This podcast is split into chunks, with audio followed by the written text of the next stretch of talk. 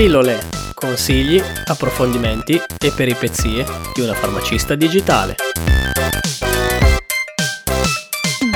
Ciao a tutti e benvenuti in questa nuova puntata di Pillole. Oggi parleremo di come l'utilizzo quotidiano della mascherina abbia condizionato la salute dei cittadini e di conseguenza come gli acquisti e le necessità siano cambiate nell'ultimo anno. Poi Alice ci racconterà quali cambiamenti commerciali ha notato in farmacia. Ciao a tutti, ciao Manuel, effettivamente ancora in piena pandemia da Covid-19 il tempo passa e ormai sta già sopraggiungendo il primo compleanno dal primo lockdown di marzo 2020 e la chiusura generale di moltissime attività commerciali. Ricordo molto bene l'ansia quotidiana nell'andare a lavoro e non sapere bene come comportarsi rispetto a questa nuova situazione. Poi l'assenza delle protezioni idonee, il gel delle mani che Java e la nuova idea del distanziamento, tutte idee che in quel periodo non erano ben chiare. In effetti, proprio in quel momento scrissi per Utifar Nuovo Collegamento un articolo di sfogo, ovvero la prima linea dei farmacisti. Definirei quel periodo come un periodo altamente frustrante, ma purtroppo non si è discostato di tanto dai giorni nostri. Ovviamente ora c'è un po' più di esperienza alle spalle. Ad aprile 2020 il Ministero della Salute menzionava il rapporto ECDC, acronimo di European Center for Disease Prevention and Control, ovvero il report in cui si forniscono le indicazioni sull'uso delle mascherine facciali di tipo medico e non, per contrastare la diffusione del nuovo coronavirus nella comunità. Lo stesso mese la rivista scientifica più prestigiosa, Nature, pubblicava uno studio condotto prima della pandemia in cui si diceva che l'utilizzo delle mascherine è importante per poter mitigare la diffusione della trasmissione dei virus influenzali, ma ovviamente l'utilizzo era incerto nella pandemia da Covid-19, in quanto i dati erano ancora pochi, ma i risultati ottenuti dalla loro sperimentazione indicavano come le mascherine chirurgiche potessero ridurre efficacemente l'emissione di particelle di virus influenzale nell'ambiente nelle goccioline respiratorie. Sì, mi ricordo i continui report del Ministero della Salute su Telegram, il numero di morti che aumentavano. All'inizio andavamo un po' attentoni. Ricordo soprattutto la tua ansia nel non volermi contagiare, dato che a lavoro la situazione era complicata. Pur essendo in quarantena, perché entrata in contatto con personale positivo, ma non avendo sintomi, lavoravi ugualmente in quanto personale sanitario e potevi fare unicamente casa-lavoro, lavoro-casa. Mentre io ero in smart working e andavo ogni tanto a fare la spesa. Ma dopo circa circa sei mesi dal primo lockdown ci siamo ritrovati punto a capo, ma a nostro favore c'erano più dati provenienti dalla scienza.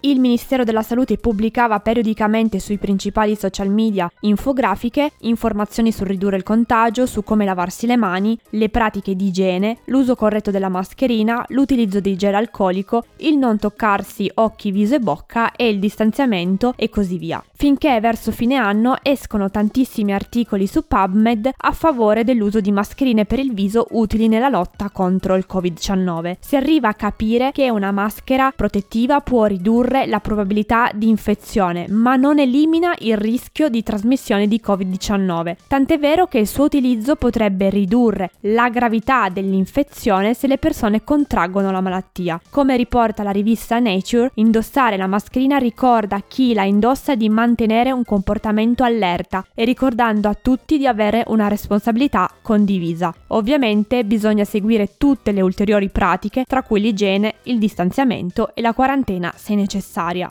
Questo cambiamento di abitudini in modo costante ha portato ad evidenziare un cambiamento della società, tant'è che le principali testate giornalistiche, tra cui il Fatto Quotidiano, verso la fine del 2020 riportavano che le mascherine e le misure igieniche hanno ridotto i casi di influenza stagionale.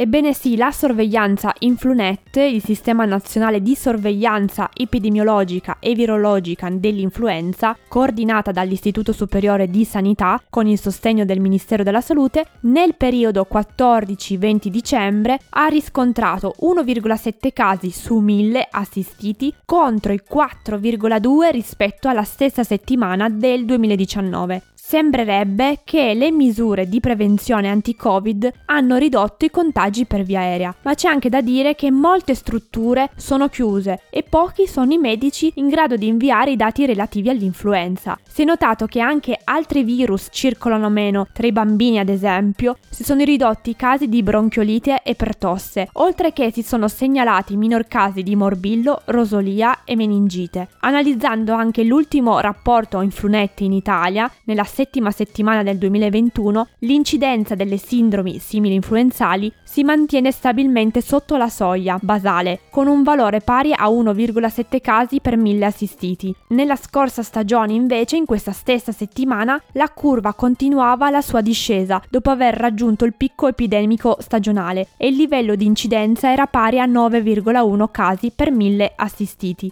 Ovviamente avere una reale statistica è molto difficile, in quanto i medici sentinella sono pochi e alcune regioni come Sardegna e Calabria non hanno attivato la sorveglianza.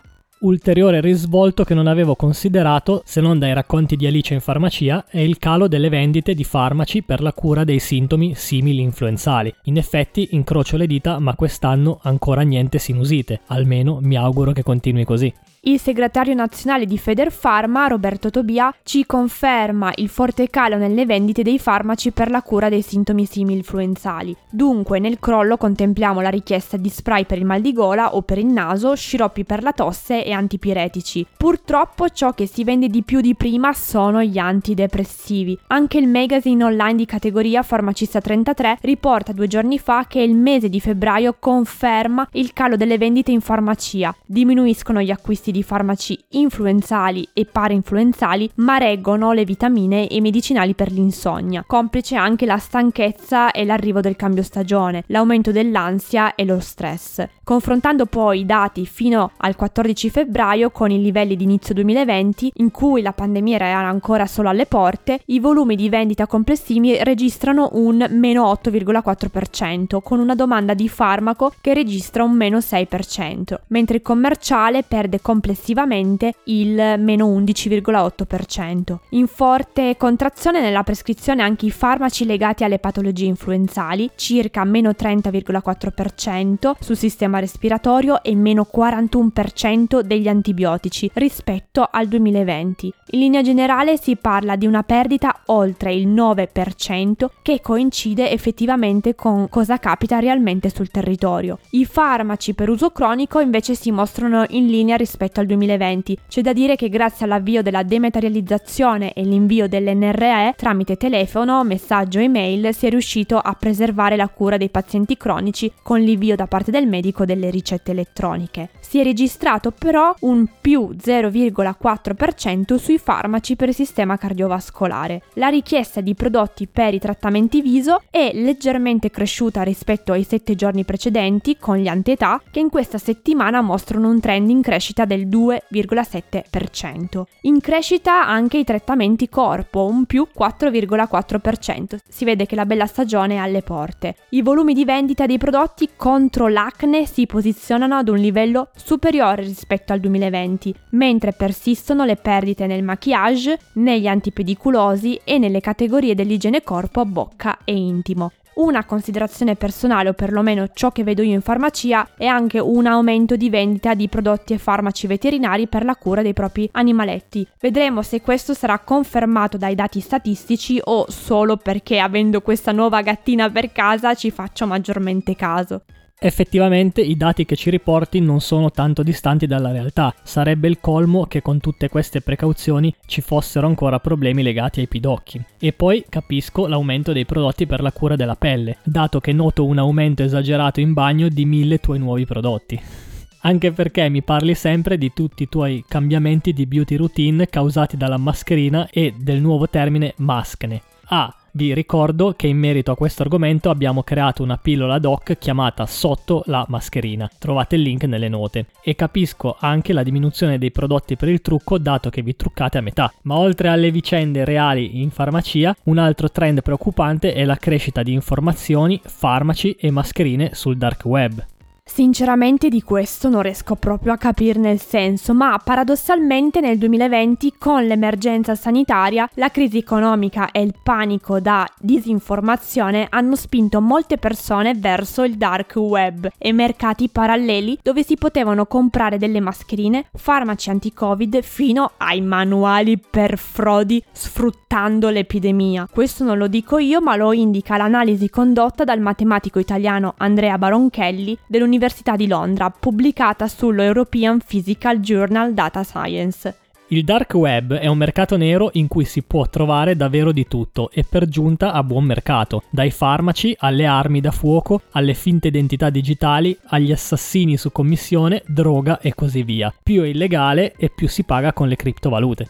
Dalla ricerca i ricercatori hanno identificato 788 elenchi collegati a prodotti per il Covid-19. Al tempo stesso hanno monitorato l'evoluzione nel tempo dei vari tipi di prodotti venduti, come dispositivi di protezione, farmaci, tra cui l'idrossiclorochina, clorochina, l'azitromicina e manuali per frodi mediche, e confrontato i flussi delle vendite in relazione all'attenzione del pubblico attraverso i post su Twitter e le visite su Wikipedia. In in questo modo hanno visto che i vari black market rispondevano velocemente ai segnali dell'economia tradizionale, aumentando o diminuendo la fornitura di beni a seconda della disponibilità sui mercati regolati. Ad esempio, le mascherine sono comparse sul dark web a marzo quando scarseggiavano ovunque, per poi calare quando si trovavano facilmente nei negozi nei mesi successivi. Dunque, ora che ci sono i vaccini e spesso scarseggiano anche quelli, serve assolutamente un monitoraggio continuo su questi siti, con cui la gente può mettere a rischio davvero la propria salute. Grazie Alice per tutte queste informazioni. Noi come sempre vi ricordiamo di seguirci sulla pagina Instagram, chiocciolina sorry I am a pharmacist. Per il momento non siamo ancora sul dark web, di iscrivervi alla nostra newsletter su www.alicefarmacist.it slash newsletter e se vi è piaciuta questa puntata iscrivetevi a questo podcast. Per farlo trovate tutte le informazioni sul sito web www.pillolepodcast.it. Di nuovo un saluto a tutti e alla prossima puntata. Ciao! Ciao.